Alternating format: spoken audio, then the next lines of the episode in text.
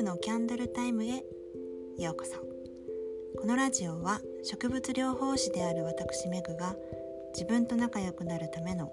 マインドやセルフケアについてゆるっとシェアしていきます。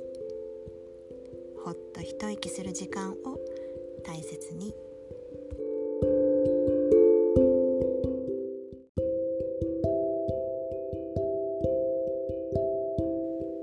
皆さんこんばんは。ご機嫌はいかがでしょうか？今日はねあの昼間急に海が見たくなって予定までにちょっと時間があったのでお散歩がてらお台場の海を堪能してきました。と言ってもあの浜辺にただ座ってぼーっとしたりあの水が汚いなーって現実を見つめながらでもねあのかすかに聞こえてくる波の音が本当に心地よくてあのうんなんともね豊かな時間を過ごしたなってはい嬉しくなりました。暑かったので本当にあの、まあ、木陰にね移動したりとかしながらまあいたわけですけどなんかね私と似たような人がちょこちょこ見受けられてあ皆さん自然を求めにねあの、うん、来てるんだなって思ってちょっと、うん、楽しくなりました。はいインスタのストーリーズにもあげたのでよかったら覗いてみてください。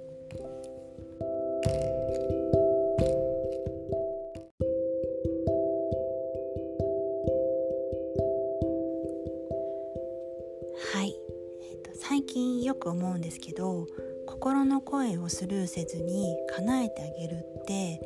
本当に大事ですよね。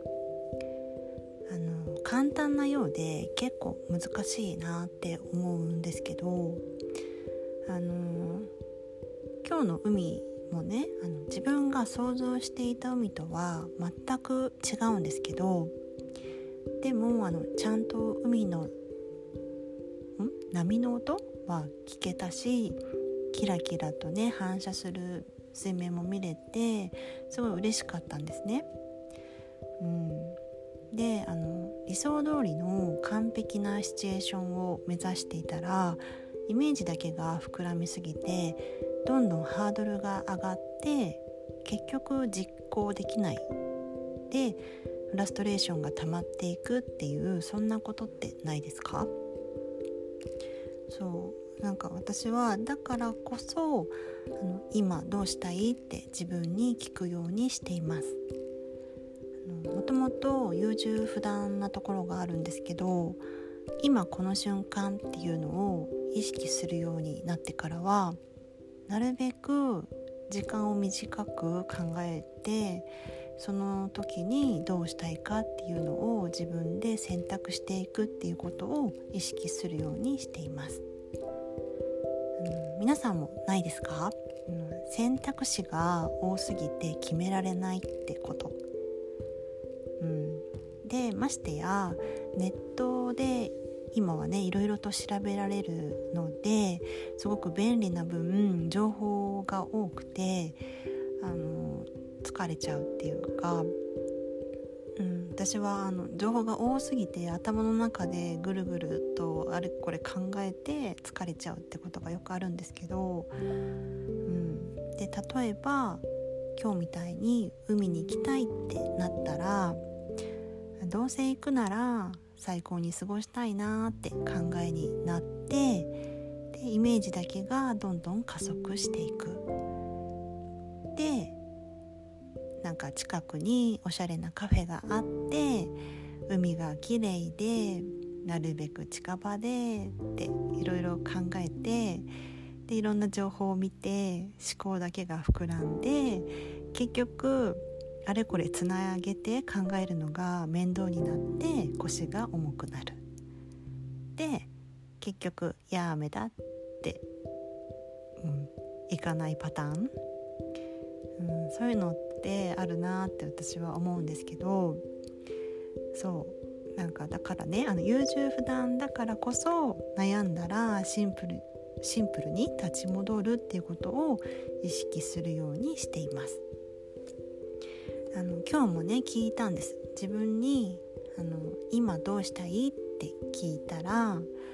そうなんでね海に行きたいの？とか何する？とかなんか自分に聞いてたらただね海のあの波の音が聞きたいっていう風にあの今日のところはねこうそこにたどり着いたんです。そう。であればあの近場のお台場でも叶えられるのかもって思ってとりあえずもう時間もそんななかったので、まあ、行くだけ行ってみようと思って、はい、お台場に行ってみました。そしたらあの、まあ、めちゃめちゃ控えめな波の音でしたけどちゃんと聞けたしあの人もねそんなにいなくてすごくゆったりと過ごせて、うん、あの心地よかったんですけどこうやって願いのハードルを下げたことであの心の声をスルーせずに叶えてあげられたっていうふうに、うん、思いました。そうで今日みたいなこういう経験があったからこそ次はもっと早く家を出てゆっくり過ごしたいとかあの海のね見えるカフェを調べてそこでのんびり過ごしたいとか望みがこうまたね次のステップとして湧いてくるですよね。そしたらなんかぼやっとしていたイメージ、ん、目的がだんだん絞れてくるそうそんな感じで望みをシンプルに小さくしながら叶えてあげるっていう風な練習を私は日々楽しんでいます。自分で決断するって結構パワーがいることだと私は思っていてそうだからあの今に集中していないとどんどんあの時間とか他の方のリズムに流されてしまうなって思っています。そうだからあの今どうしたいとか自分にね聞く習慣を持つことで小さな望みを叶えてあげられるっていう風に、うん、たどり着きましたでそれがあの小さなことでも叶えていって言ってるっていう自信にもつながっていってるなって思います。はい、うん、やっぱりコツコツコツコツって感じなんですよね。で